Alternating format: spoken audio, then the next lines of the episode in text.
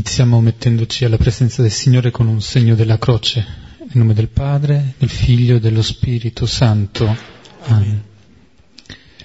Come potrà un giovane tenere pura la sua via? Custodendo le tue parole. Con tutto il cuore ti cerco, non farmi deviare dai tuoi precetti. Conservo nel cuore le tue parole per non offenderti con il peccato. Benedetto sei tu, Signore, mostrami il tuo volere. Con le mie labbra ho enumerato tutti i giudizi della tua bocca. Nel seguire i tuoi ordini è la mia gioia, più che in ogni altro bene. Voglio meditare i tuoi comandamenti, considerare le tue vie. Nella tua volontà è la mia gioia, mai dimenticherò la tua parola. Gloria al Padre, al Figlio e allo Spirito Santo.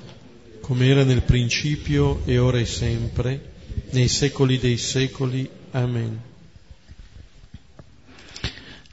Ci siamo limitati a leggere soltanto alcuni versetti di questo che è il più lungo salmo di tutto il Salterio, salmo che è dedicato alla parola del Signore, alla sua legge, a ciò che viene da parte del Signore donato agli uomini per poter vivere in modo pieno, in modo autentico. Infatti, nel leggere questo salmo, quello che dobbiamo sempre tenere ben chiaro come punto centrale è proprio questo. Sfuggire ad una comprensione di questo salmo quasi fosse un obbligo giuridico che viene imposto, e riconoscere che invece il salmista vede una relazione, la relazione tra il Signore e lui stesso, il Signore e il suo popolo, una relazione che viene manifestata dal dono della legge, il dono della parola come ciò che diventa il ponte che crea la relazione tra Dio e gli israeliti. E questa parola dice, da un lato, l'amore del Signore, dall'altro lato l'accoglienza di questa parola è la risposta a questo amore, è l'adesione, è il volendo utilizzare quella che è l'altra grande immagine che viene usata per parlare del rapporto tra Dio e il popolo di Israele, è lo scambio del consenso tra un uomo e una donna. Ciò che si promette e ciò che si dice, sì, lo accolgo, lo faccio mio, voglio vivere in questo modo. Nei versetti che abbiamo letto all'inizio e pregato insieme si fa riferimento a un giovane, perciò una persona che è ancora all'inizio della sua vita, che è anche senza l'esperienza di chi ha vissuto tanti anni. Come potrà un giovane tenere pura la sua via? Dopo, in questo riferimento alla via c'è il riferimento alla vita come cammino, alla vita come un continuo pellegrinaggio. Come potrà questo giovane tenere la propria vita, il proprio cammino puro, forse non tanto da intendere in termini moralistici, ma in termini, se vogliamo dargli una lettura più esistenziale, come potrà tenere la propria vita libero da quelle che sono tutto ciò che ingombra e che non permette di poter andare con un passo spedito. E la risposta che dà il salmista è netta: custodendo le tue parole. O la tua parola al singolare, per dare ancora più forza. Il custodire e l'osservare sono due verbi che ritornano continuamente in questo salmo. Circa 30 volte si parla di custodire e si parla di osservare, che in modo diverso sottolineano che questa parola che è donata è una parola che non deve restare confinata in un angolo. L'osservare dice proprio il mettere in atto, il praticare. Il custodire, il voler mantenere questa parola nella sua integralità, nel non agire cercando sconti o facendo delle riduzioni. E questa parola viene custodita e osservata perché in effetti questa non è una parola inerte, non è una parola che come un alito di vento che passa, è una parola che è dotata di una forza propria, di una forza che è creatrice, come la parola che fu pronunciata e diede l'avvio alla creazione stessa. La parola del Signore resta così, è una parola efficace, una parola che dà energia e trasforma. È una parola che mette in cammino e orienta nel cammino. E il resto del Salmo continua sottolineando qual è il luogo in cui custodire questa parola, e si dice nel cuore, con tutto il cuore, e quindi con tutto se stesso. È lì che la parola va accolta e va custodita. Bello anche il versetto 13, quando si dice: con le mie labbra ho enumerato tutti i giudizi della tua bocca. Vediamo che nel Salmo vengono usate di volta in volta espressioni diverse, però si ritorna sempre sul medesimo punto di riferimento che è la parola del Signore. E questo riferimento alle labbra che enumerano, che ripetono le parole del Signore, ci dice anche un suggerimento pratico su come poter far sì che questa parola prenda veramente dimora nel nostro cuore, ripetendola. A furia di ripetere questa parola con le labbra, questa parola finirà con plasmare ciò che noi diciamo, plasmare ciò che noi vediamo, ciò che noi pensiamo. La parola che viene ripetuta è una parola che viene scritta con profondità dentro il nostro cuore, come se volessimo veramente inciderla là dentro. Ed ecco un invito che viene fatto da parte del salmista. E al versetto 14 viene detto un concetto che avevamo già visto nelle volte precedenti, commentando il passo di Luca del capitolo 16 che stiamo leggendo in questo momento, che nel seguire i tuoi ordini, nel seguire la tua parola, lì c'è la mia gioia, più che in ogni altro bene, più che in ogni altra ricchezza. Questa parola è il tesoro vero, questa parola che ci è donata, che ci mette in relazione con il Signore, è ciò che costituisce il bene più grande. Nessun'altra cosa viene prima, nessun'altra cosa ha più valore di questa. E questi 8 versetti si concludono con il desiderio di questo salmista: voglio meditare i tuoi comandamenti. Perché ancora una volta la mia gioia sta in questo: voglio di meditare e non dimenticare mai la tua parola. Il meditare, come un po' quel ripetere le parole, è l'occasione per poter ritornare e far proprio questa parola. E il non dimenticare diventa anche non solo non dimenticare la parola, ma per noi possiamo anche dire non dimenticare di meditare questa parola, non dimenticare di porla al centro della nostra vita, al centro della nostra attenzione, non dimenticare questo dono che ci è stato fatto, non dimenticarlo e tornare a riportarlo davanti al nostro cuore, davanti ai nostri occhi, per scoprirne ogni volta questa sua novità, perché la parola è sempre nuova, non è mai la stessa, proprio perché questa parola è dotata di una energia e di una forza creativa propria. Ogni volta che ci rimettiamo nel cuore e sulle labbra la parola, questa è capace di fare tutte le cose nuove. Bene, questo salmo, questa parte del salmo ci introduce nel brano Luca 16, 19-31, questo brano che chiude il capitolo 16 di Luca, un capitolo che segue immediatamente le parabole della misericordia, dove abbiamo visto in particolare la terza parabola, quella del padre dei due figli, che ci presenta, che ci rivela il padre che Gesù annuncia e che ci rivela poi anche la figliolanza dei due e una fraternità ancora in cammino, sia nelle relazioni personali sia nell'uso dei beni, che però abbiamo visto, e poi nella parte precedente del capitolo 16 di Luca, come Luca cerchi di concretizzare molto la nostra figliolanza da Dio, come dire che si verifica, si conferma nelle relazioni che abbiamo con le altre persone e con i beni.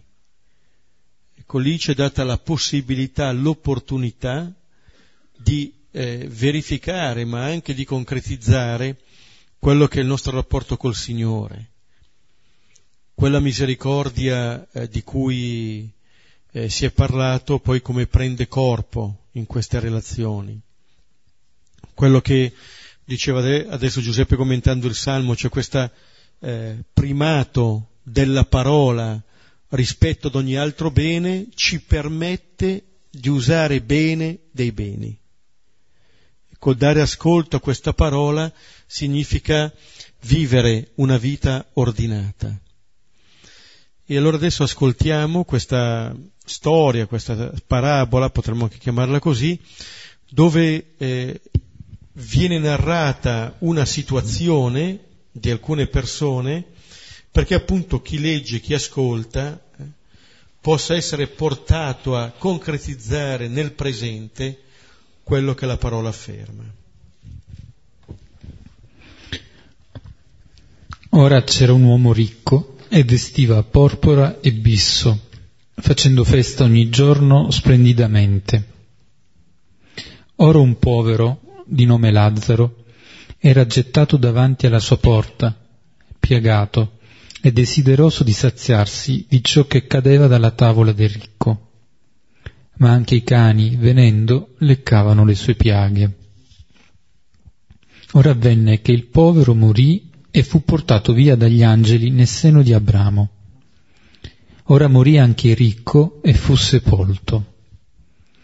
E nell'Ade, alzati i suoi occhi, essendo nelle prove, vede Abramo da lontano e Lazzaro nel suo seno. E costui, gridando, disse: «Padre Abramo, abbi pietà di me e invia Lazzaro perché immerga la punta del suo dito nell'acqua e rinfreschi la mia lingua, perché sono travagliato in questa fiamma». Ora Abramo disse: «Figlio, ricordati che tu ricevesti i tuoi beni nella tua vita e Lazzaro similmente i mali. Ma ora qui lui è consolato, tu invece è travagliato. E inoltre, tra noi e voi è stato fissato un grande abisso, così che quanti vogliono non possono passare da qui a voi, né traversare da lì a noi». Ora disse: «Ti domando allora, padre, che lo invii alla casa di mio padre, poiché ho 5 fratelli, così che li scongiuri perché anch'essi non vengano in questo luogo di prova». Ora dice Abramo: «Hanno Mosè e i profeti, ascoltino quelli». Ma quegli disse: «No, padre Abramo, ma se qualcuno dei morti può andare da loro, si convertiranno». Ora gli disse: «Se non ascoltano Mosè e i profeti, neanche se uno si levasse dai morti, saranno persuasi». Con l'ultimo versetto che abbiamo ascoltato conferma quanto detto a proposito del Salmo. A volte c'è sempre la tentazione, ci torneremo, di pensare che qualche evento possa decidere. In realtà, se non ascoltiamo la parola, dice Gesù, non succederà niente. E questo brano, questa parabola, riassume un po' alcuni temi. quasi che l'andamento anche del Vangelo in questo caso fosse un po' a spirale, nel senso che ritornano. Vediamo il tornare di alcuni termini chiave, il padre, i fratelli, il figlio, queste relazioni fondamentali che abbiamo visto appunto anche in Luca 15, ma anche alcuni temi che abbiamo visto anche prima, per esempio il tema del banchetto che ritorna, questo mangiare che dice delle relazioni, questi beni che si hanno.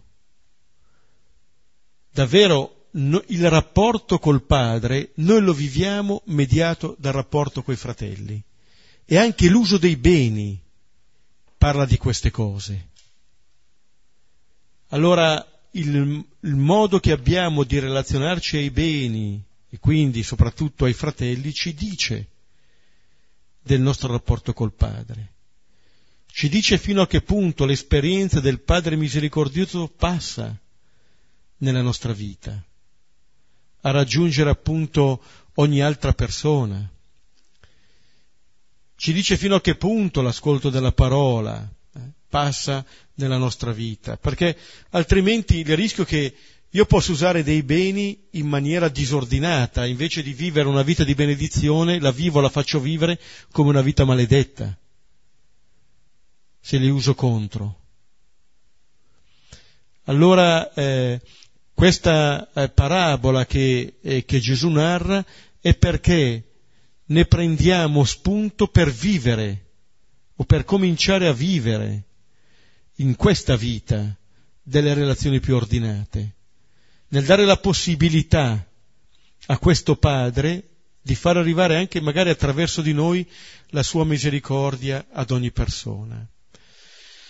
Anche questa immagine, no, del banchetto che c'è, di questa relazione così con la vita, è un'immagine potente che può dire sia della vita di qua, sia anche di che cosa succede nella vita di là, e far vedere come quello che ci attende non è altro che quello che si semina. Anche quello che sembra qui un capovolgimento delle sorti non è altro che un fissare quello che è stata la nostra vita. Non è che Dio intervenga facendo chissà quali mutamenti, vedremo. Lazzaro vivrà quella vita che aveva cominciato già qui, pur subendo delle ingiustizie. L'uomo ricco avrà quello che lui stesso ha seminato, una vita di solitudine. E allora vediamo adesso i vari versetti.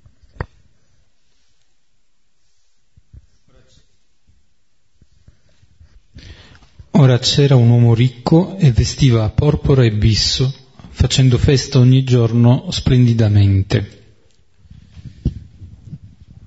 Eccola. Qui viene presentato il primo protagonista, questo uomo ricco. La parabola, in pochi tratti, vuole dipingere un po' come va il mondo. C'è un ricco e c'è un povero. C'è un mondo. Non è la parabola di quei tempi, è qualcosa che anche oggi è presente.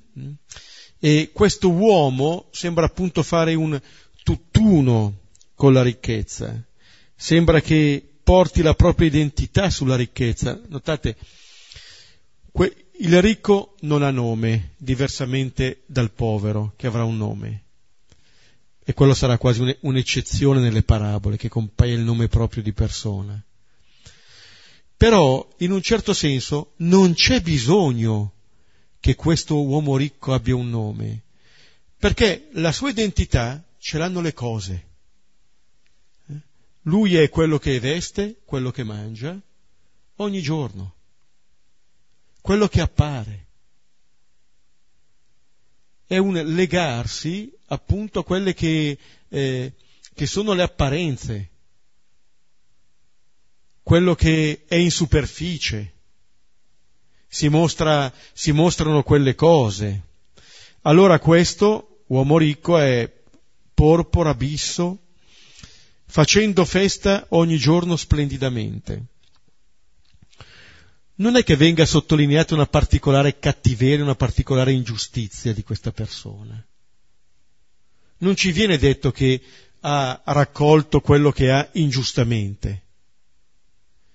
Però c'è qualcosa che non torna. Poi non tornerà anche qualcos'altro perché c'è un povero. E le due cose non stanno bene. Però dicendo che questo veste così, a queste vesti ricercate, che fa festa, è come se si concentrasse tutto in questo, e neanche il far festa di per sé è una cosa negativa. Questo è lo stesso termine che noi abbiamo visto in Luca 15. Quando torna il figlio minore, il padre gli va incontro e dice portate il vitello grasso, ammazzatelo, mangiamo e facciamo festa. Stesso termine. Poi quando arriva il fratello maggiore che non vuole entrare, il padre dirà ma bisognava far festa. Bisognava far festa. Allora il nostro Dio non è nemico del far festa, anzi, sembra essere il culmine.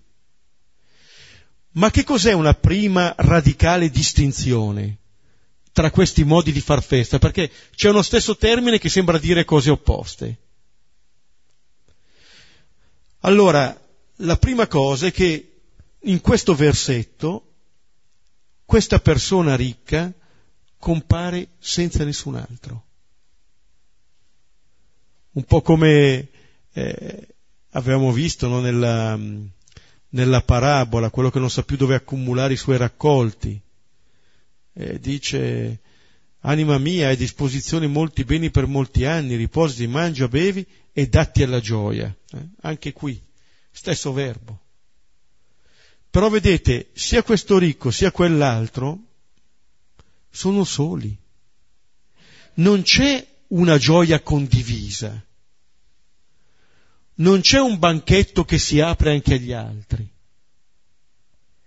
Questo sembra essere il limite vero di questa persona, per cui dietro lo stesso verbo si possono raccogliere realtà diverse. E allora sembra dire che questa ricchezza, che è il primo gradino, non fa altro che gonfiare questa persona.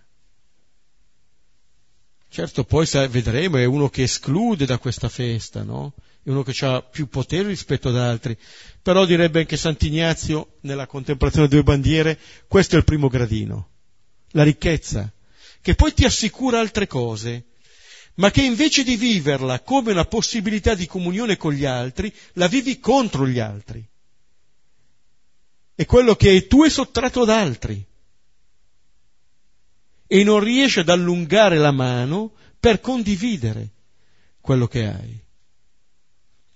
È come se, e lo vedremo anche in quello che accadrà dopo, attraverso questa ricchezza, attraverso questo accumulo dei beni, questa persona cercasse di mettere a tacere quella paura che di fatto lo divora.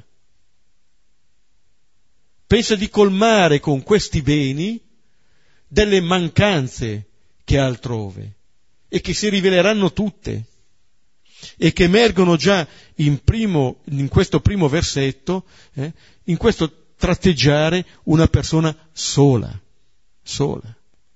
ferma all'apparenza. Ci si può fermare in tanti modi all'apparenza. Samuele, il profeta, rischiava di fermarsi all'apparenza quando doveva scegliere tra i figli di Davide, tra i figli di Jesse, quello che il Signore si era scelto. Allora cercare di avere uno sguardo più profondo.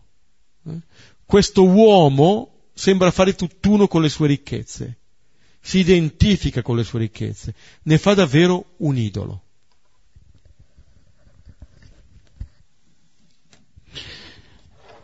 Colpisce come in questo che ha detto Beppe venga sottolineato da Luca che fa festa ogni giorno, che è vestito di porpora, che quindi è un tessuto estremamente da ricco, da potere, che questo fa festa splendidamente, quasi che la dimensione della ricchezza venga vissuta anche nell'ordine dell'eccesso per colmare questi vuoti di cui Beppe parlava, quasi da esserne abbagliato in prima persona e da distruggere quella che è l'alternanza tra i tempi. Se si fa festa in modo eccessivo sempre, significa che non c'è più festa, che si è distrutto il momento del fermarsi, del riconoscere il motivo per celebrare. È come se la vita venisse sempre spinta al limite, proprio perché si ha questo senso di vuoto che diceva Beppe. E allora questo breve versetto ci presenta proprio questo, una realtà di un uomo che si concentra su dei beni e che distrugge le relazioni, distrugge anche il senso del tempo, il senso dell'alternanza tra quelli che sono i vari momenti della propria vita. E tutto questo finisce col dire un appiattimento, un livellamento che alla fine rende poveri, che manifesta una grande povertà. E ora vediamo invece i due versetti successivi.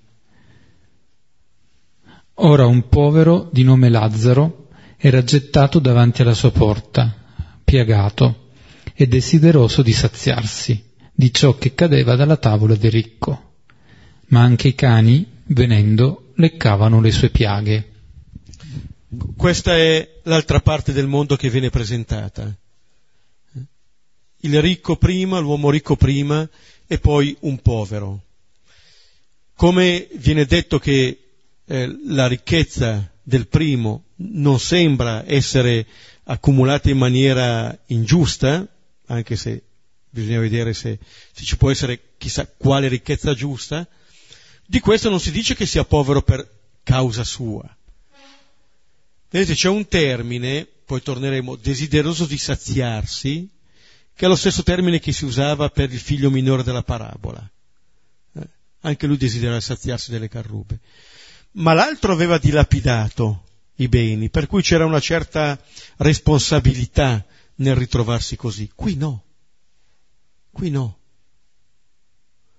Anzi, questo termine che viene usato, che è gettato davanti alla sua porta, sembra proprio identificare quello che è lo scarto, quello che viene appunto buttato lì, lo scarto del mondo.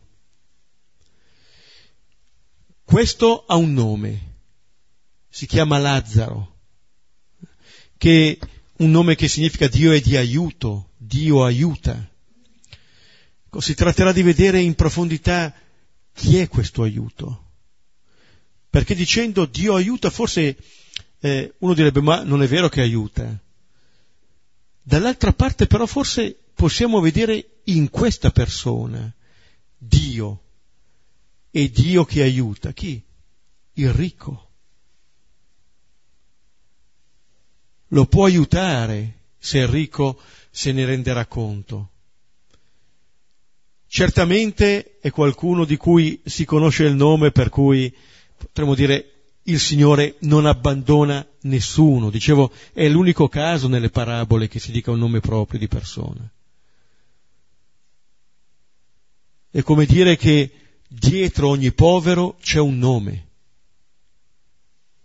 Quando Gesù dirà nell'unzione di Betania «I poveri li avete sempre con voi», è come se rispondesse a questo che ogni giorno fa festa splendidamente,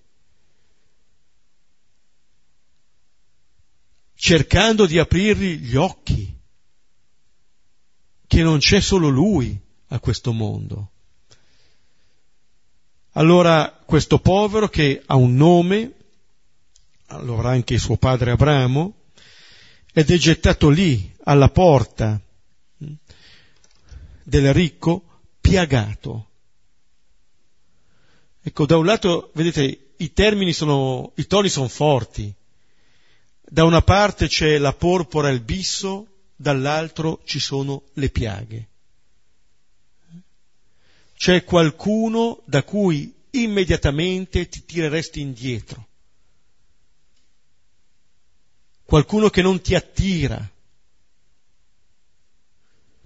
qualcuno appunto che è anche scavato nella propria carne. Vedete, questi sono termini che ci sono anche in Isaia 53, il capitolo del servo del Signore, come uno davanti al quale ci si copre la faccia. Lo pensavamo percosso da Dio e umiliato. E poi dirà, dalle sue piaghe siamo stati guariti. Ecco, queste piaghe da cui noi ci tireremo indietro sono ciò che ci salva.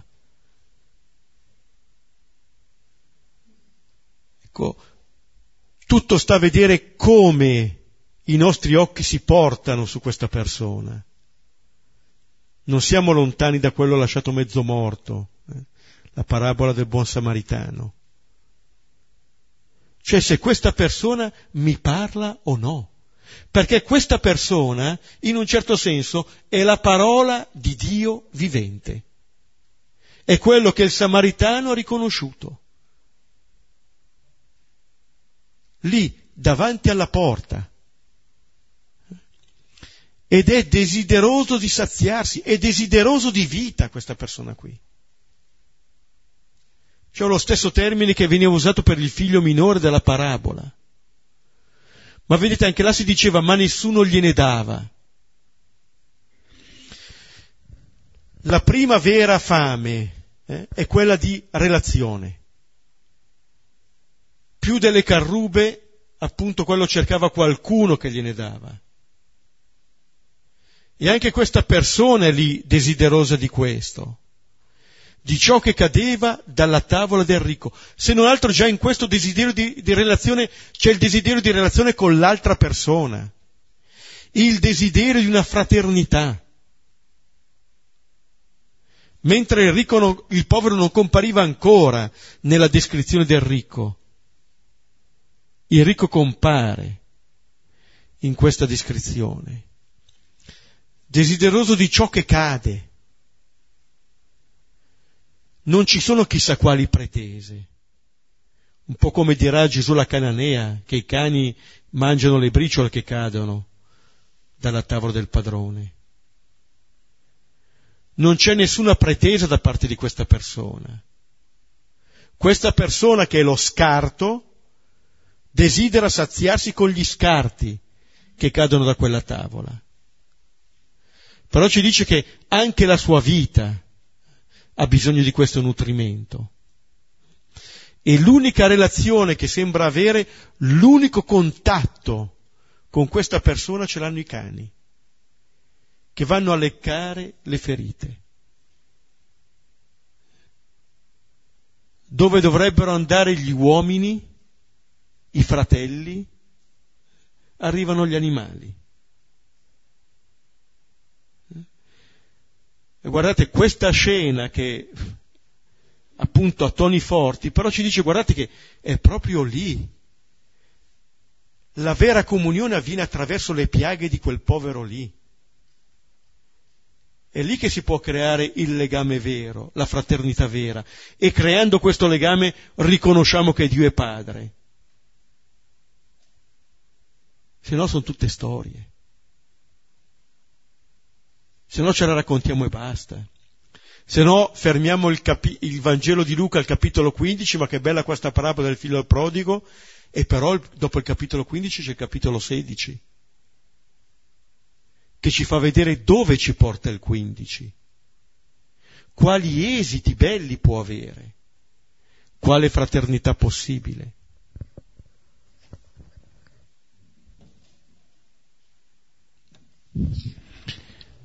E in questi esiti forse va riconosciuto anche che agli occhi di Lazzaro ciò che cade dalla tavola dell'uomo ricco, questi scarti, per lui sono un bene, è ciò che gli serve per poter continuare a vivere.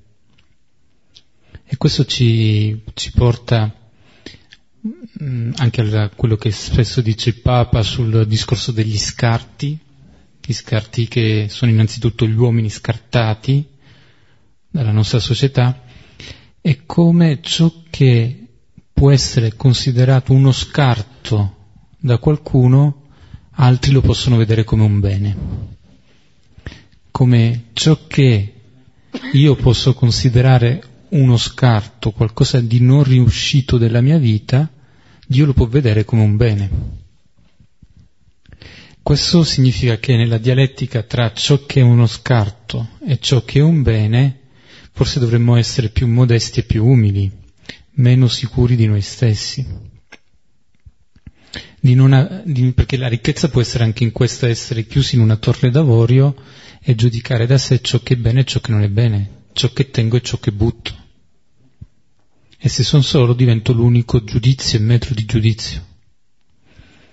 Invece nell'entrare nella relazione come indicano questi versetti, vediamo che ciò che uno scarta, l'altro è ben contento di poter prendere e valorizzare.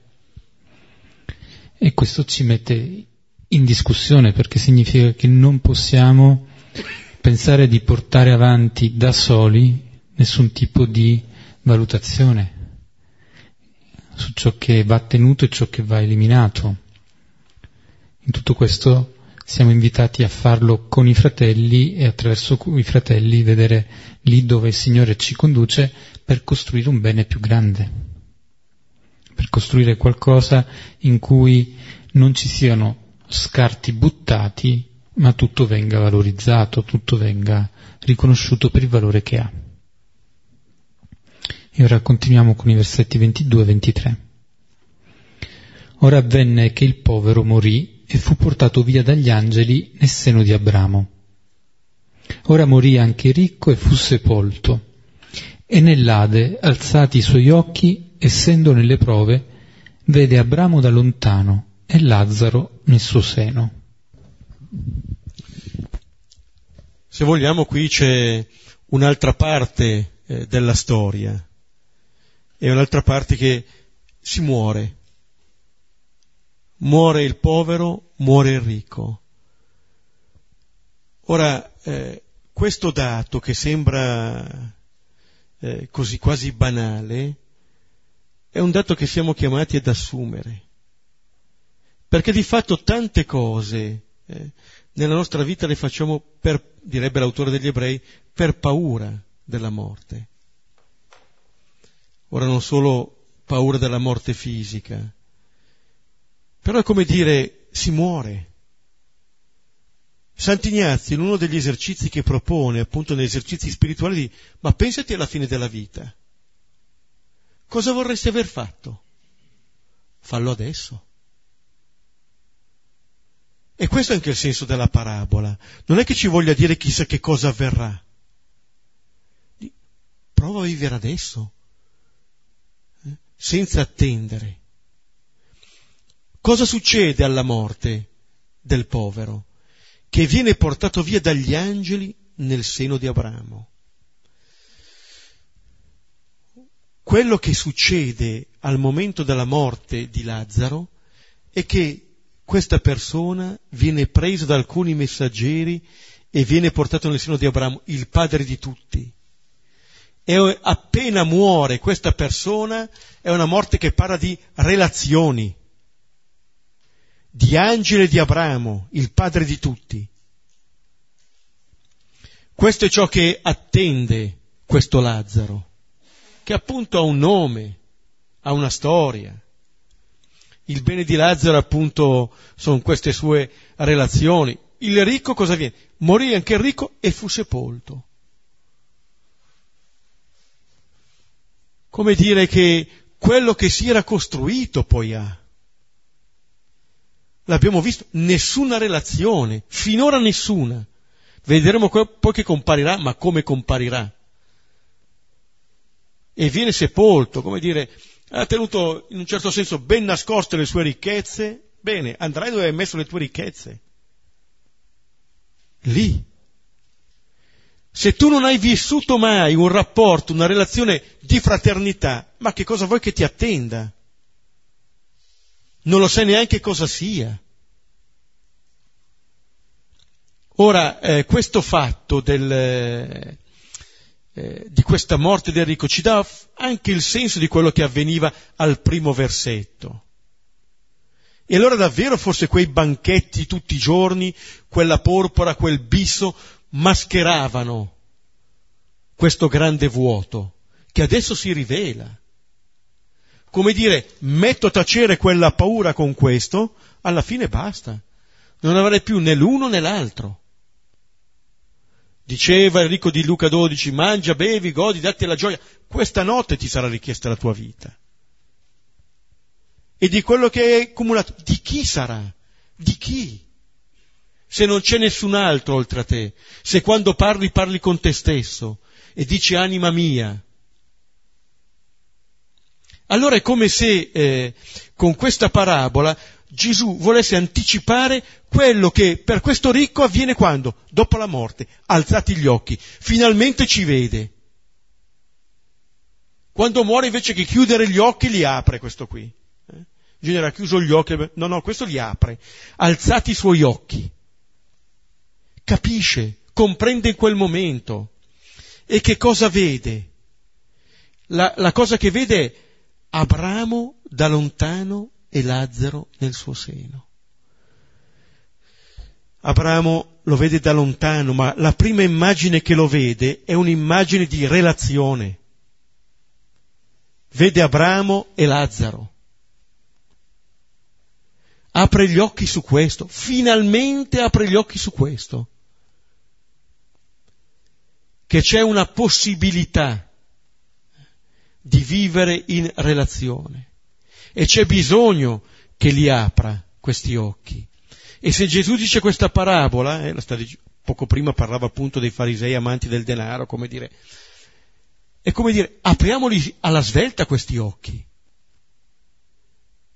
senza aspettare di doverli chiudere per aprirli. Perché è possibile vivere già qui una vita in condivisione. Una vita cioè di relazione, una vita che si apra agli altri e che viva dei beni in questo modo, non come ciò che mi divide, non lasciando l'altro fuori dalla mia porta, ma come un ponte, come una possibilità per vivere qui questa relazione di fraternità e quindi di riconoscere Dio come Padre.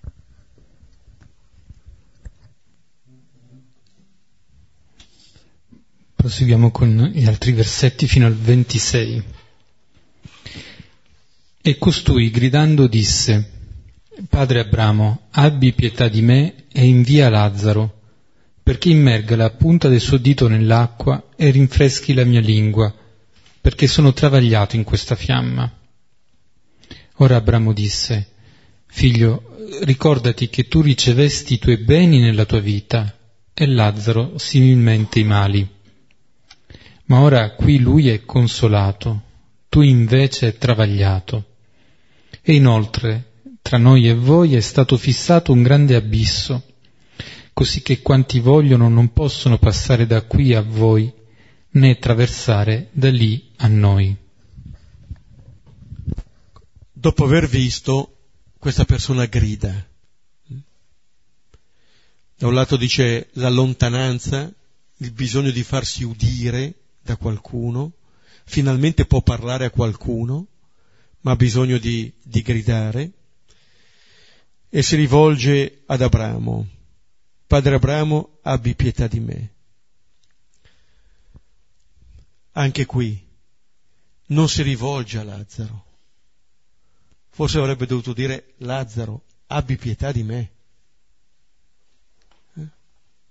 Però perlomeno apre un po' la comunicazione, però vedete, in quello che chiede ad Abramo, al centro c'è sempre questo.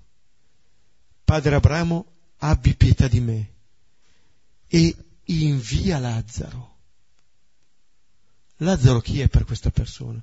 Non è ancora un fratello, è un servo. Non l'ha mai visto. O meglio, l'ha visto perché se dice invia Lazzaro vuol dire che l'ha riconosciuto, vuol dire che l'ha visto in volto e vuol dire che ne conosce il nome. per cui non è una presenza ignota nella sua vita, lo conosceva bene. Però non lo riconosce ancora come fratello, tanto è vero che non chiede pietà a Lazzaro, lo chiede ad Abramo e Lazzaro deve essergli utile. Vedete, o non lo vede o fa finta di non vederlo prima, o quando lo vede è qualcuno che serve a lui. L'altro è quello che mi serve. Si pone ancora una volta al centro, adesso mettendo al centro anche i suoi tormenti, ma come dire, non vede altro, non ha mai visto altro nella sua vita che se stesso. Quali sono i suoi bisogni anche adesso? Continuerà a vedere solamente i suoi bisogni. Non li ha ancora aperti del tutto gli occhi. Il suo dito nell'acqua, la punta del suo dito nell'acqua e rinfreschi la mia lingua. Il suo dito per la mia lingua. Perché sono travagliato in questa fiamma. Vedete, non ha ancora aperto gli occhi sul travaglio che ha avuto Lazzaro, su quello che ha passato Lazzaro. Lazzaro è ancora lì, unicamente in un certo senso al suo servizio. E Abramo gli risponde e lo chiama figlio. Come dire, davvero queste parole dette a ricco ci raggiungono. Ricordati, cioè comprendi. Questo capovolgimento, questa asimmetria che adesso si verifica, appunto, non è una punizione. È quello che è avvenuto. È come se attraverso questo quadro Abramo fissasse quella che è stata la vita dei due. Tu ricevesti i tuoi beni nella tua vita. Che cosa ne hai fatto? Che cosa ne hai fatto? E Lazzaro i suoi mali. Ma ora lui qui è consolato, è immerso appunto in questa relazione, e questo grande abisso è l'abisso che il ricco stesso si è scavato. Quella porta era il suo grande abisso. Abbiamo ascoltato nei capitoli precedenti la porta stretta. Avevamo già detto la porta stretta non l'ha fatta stretta il Signore quella porta lì.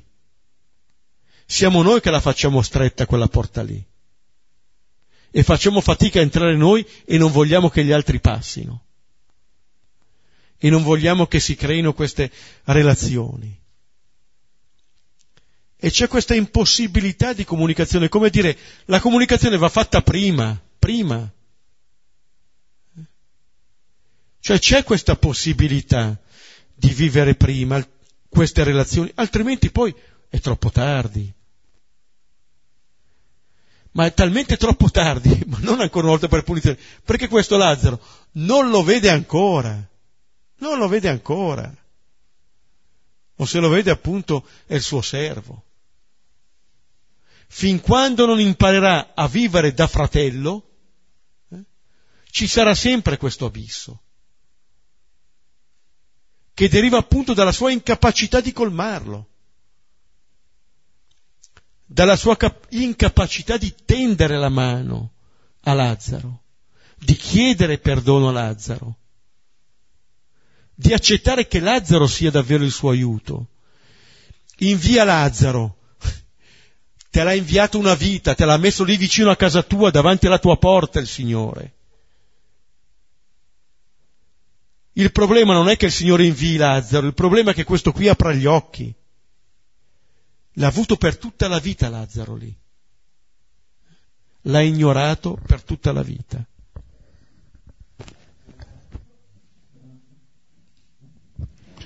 In questo colpisce la differenza tra questo ricco e l'amministratore che avevamo visto 2 volte fa, perché entrambi hanno dei beni a disposizione e l'amministratore, nel momento in cui sa che verrà licenziato, decide di investire i suoi beni perché possa avere degli amici che lo accolgano.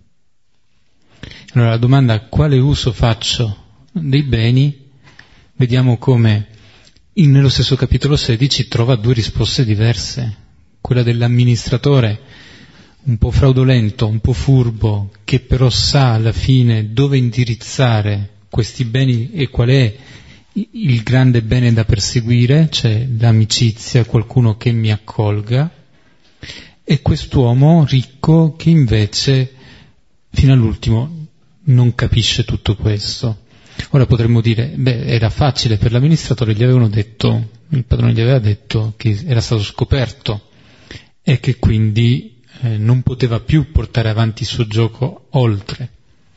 Però proprio questo riferimento che alla morte non è certo qualcosa che è un dato che arriva così inatteso e aleatorio, ma fa parte della nostra esistenza, quella che San Francesco chiamava nostra sorella morte corporale.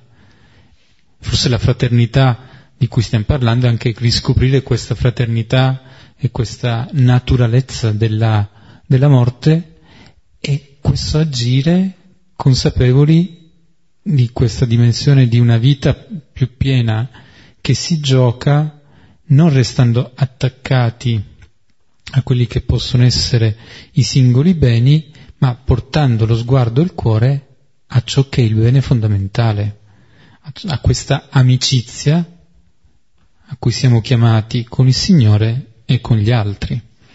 Quindi vediamo come nello stesso capitolo 16 ci siano modi diversi di usare i beni che ci sono dati. E ora continuiamo con i versetti 27 e 28. Ora disse: ti domando allora, padre, che lo invia alla casa di mio padre, poiché ho 5 fratelli, così che li scongiuri perché anch'essi non vengano in questo luogo di prova. Finalmente compare qualcun altro nella vita di questa persona. Un po' tardi, ma arrivano. Seconda richiesta.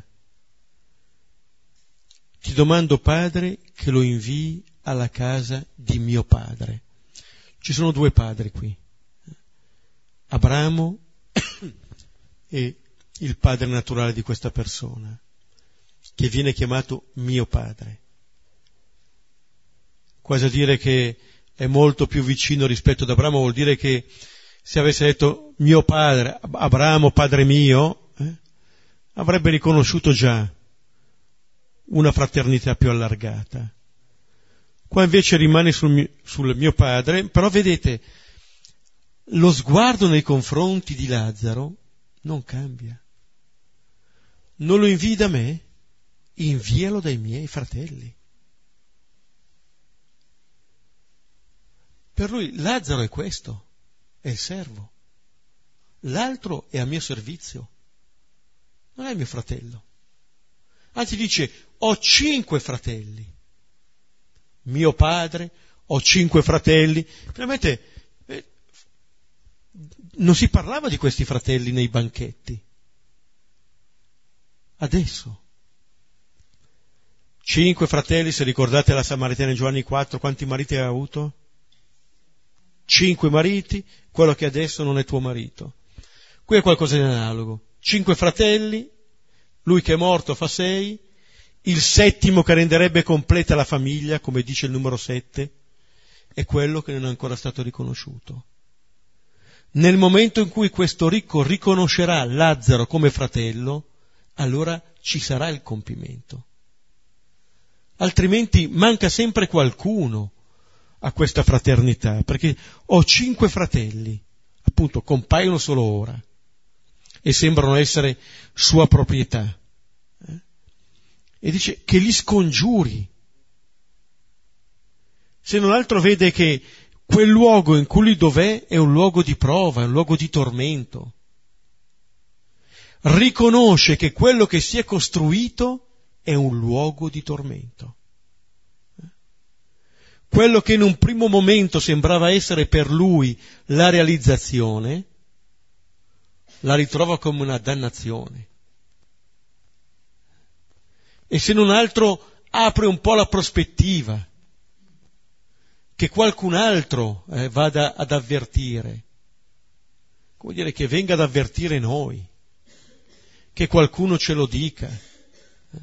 Però vedete, l'interesse si muove ancora nel suo ambito familiare, di quelli che sono ricchi come lui, di quelli che hanno permesso che Lazzaro crepasse davanti alla loro porta così.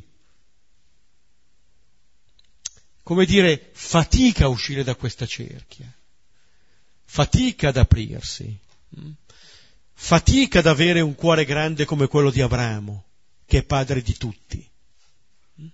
Qualcuno rimane sempre escluso.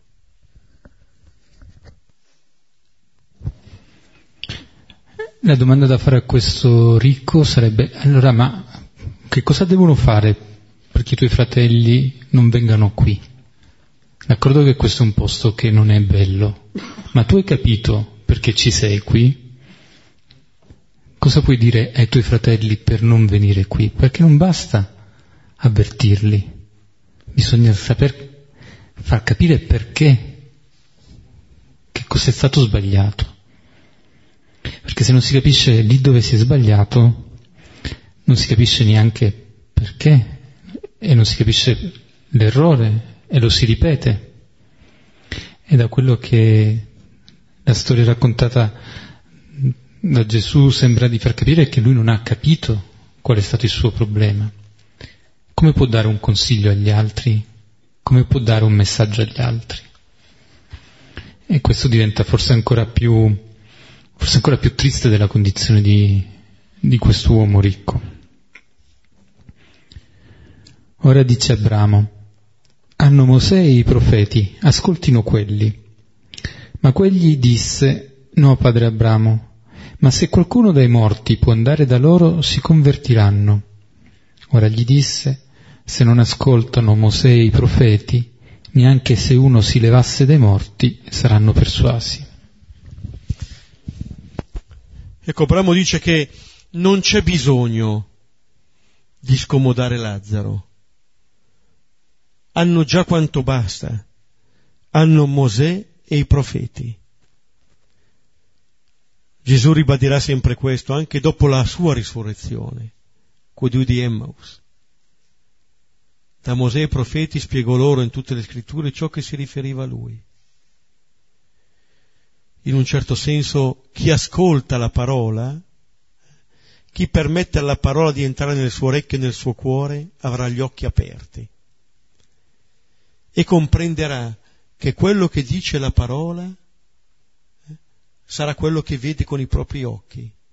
Riconoscerà il Dio presente nella parola, riconoscerà il Dio presente in Lazzaro. Abbiamo pregato una parte del Salmo 119 sulla parola.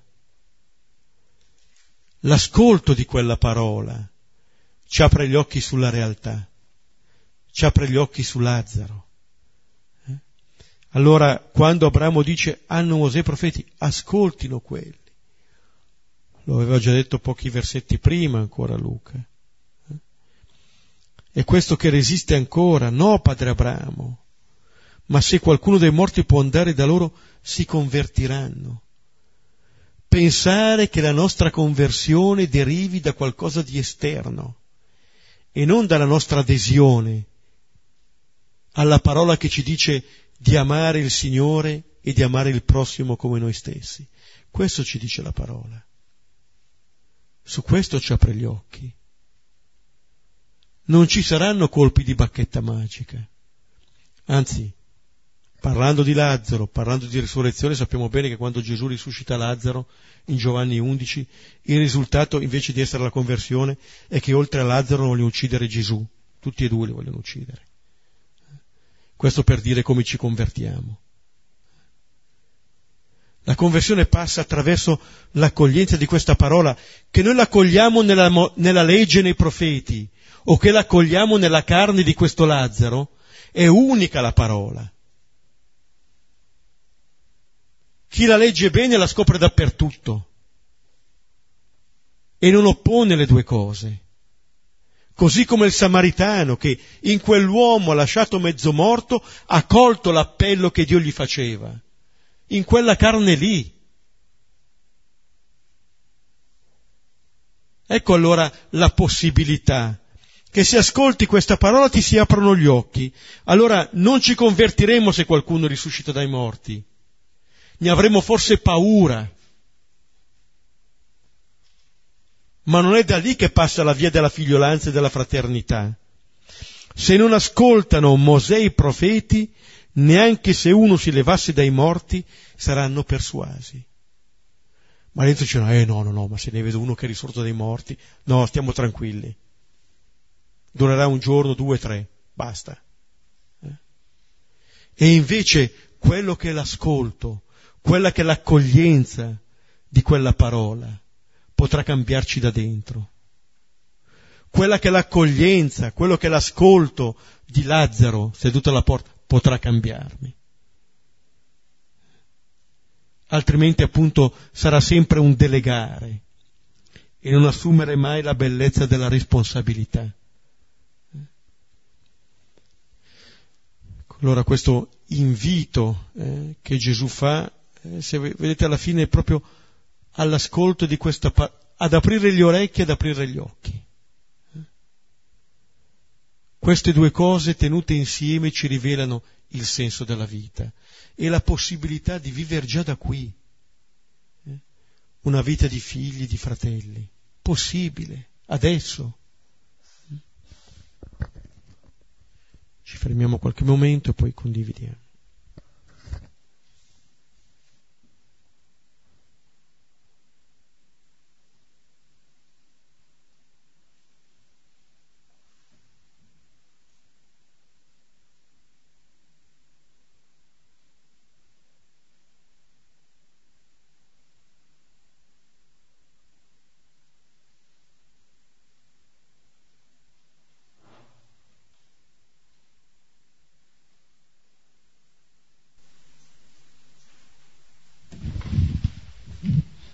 Mi è venuta in mente l'immagine quando si parla di Lazzaro che dice bramoso di sfamarsi di quello che cadeva dalla mensa della donna cananea, no? E lì quando dice appunto che a lei bastano le briciole che cadono, ma si parla di fede, cioè, e poi Gesù le riconosce che quello era un atto di fede Può avere un collegamento questo, cioè il Lazzaro che desidera, gli bastano anche a lui, non è che vuole un pasto, gli bastano le briciole,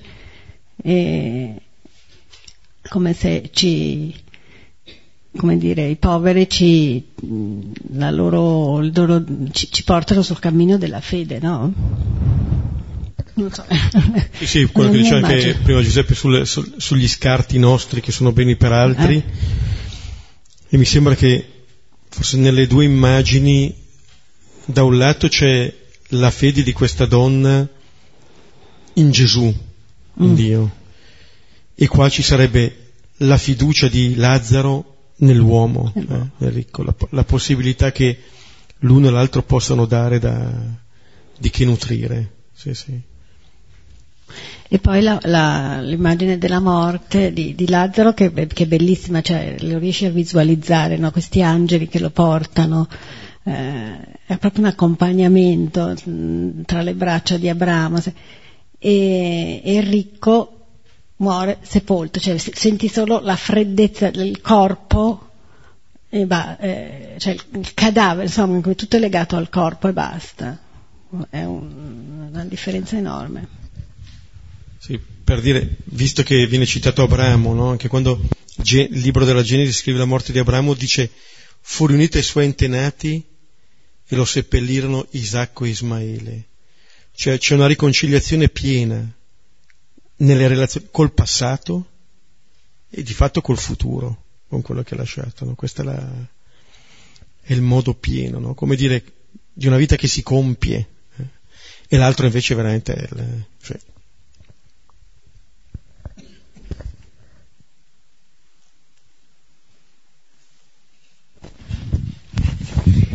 A me ha colpito molto l'importanza del nome che si è dato al povero. Direi che mi ha veramente, è stato come un momento molto forte, perché penso che tutte le volte che passerò per strada e vedo queste persone, questi senza fissa dimora che io guardo, e in effetti non mi viene mai in mente che possono avere il nome. E questa è una cosa che mi ha lasciato molto, mi ha colpito veramente, perché è come dare l'idea, insomma, sono persone, invece li vedo, quindi dare un nome è importantissimo, benché per tanti anni io abbia frequentato Genova senza fissa dimora, quindi mi colpisce ancora di più questo fatto che stasera colleghi il nome a un senza fissa dimora, un povero, una persona che vive per strada, quindi io quando passo adesso guarderò queste persone e penserò chissà qual è il loro nome.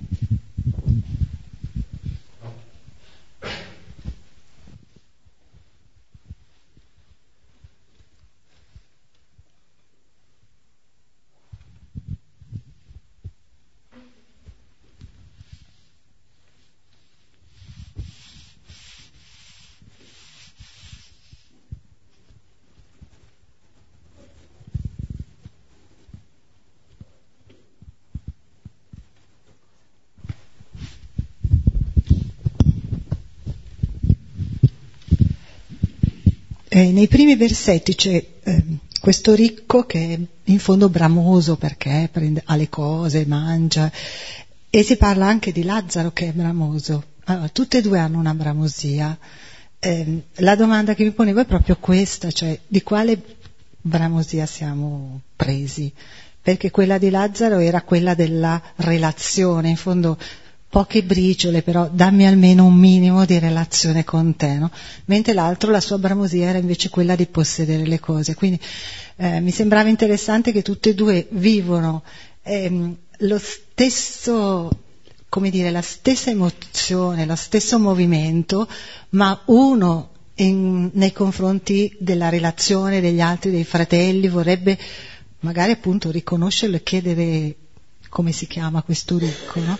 Mentre invece l'altro è bramoso delle cose, eccetera. Questa è la prima. E la seconda, non so se è un azzardo, ma ho pensato che questo non potrebbe essere riferito soltanto alla persona individuale, cioè riflettere su di noi, su come sono le nostre relazioni, su come vediamo gli altri, i nostri fratelli, ma anche per esempio come comunità, perché anche questo ricco in fondo aveva una famiglia, no?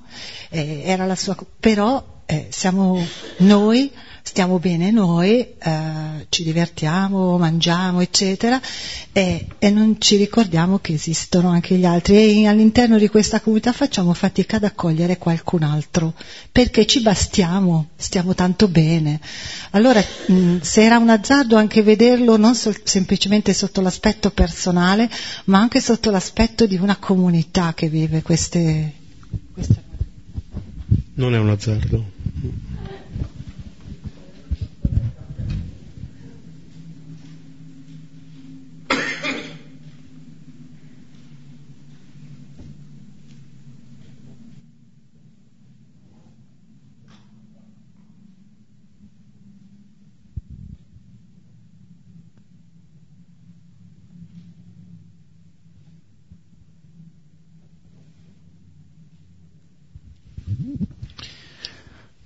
Concludiamo qui la nostra preghiera pregando insieme con le parole che Gesù ci ha insegnato.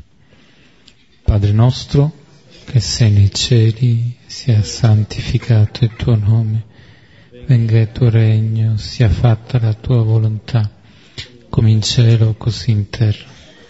Dacci oggi il nostro pane quotidiano e rimetti a noi i nostri debiti, come noi li rimettiamo ai nostri debitori, e non donarci la tentazione, ma liberaci dal male. Amen. In nome del Padre, del Figlio e dello Spirito Santo. Amen. Un avviso per la prossima settimana, perché non ci sarà l'incontro, ma riprenderemo quindi martedì 12 febbraio. A tutti un augurio di una buona serata e grazie anche per aiutarci a sistemare le sedie.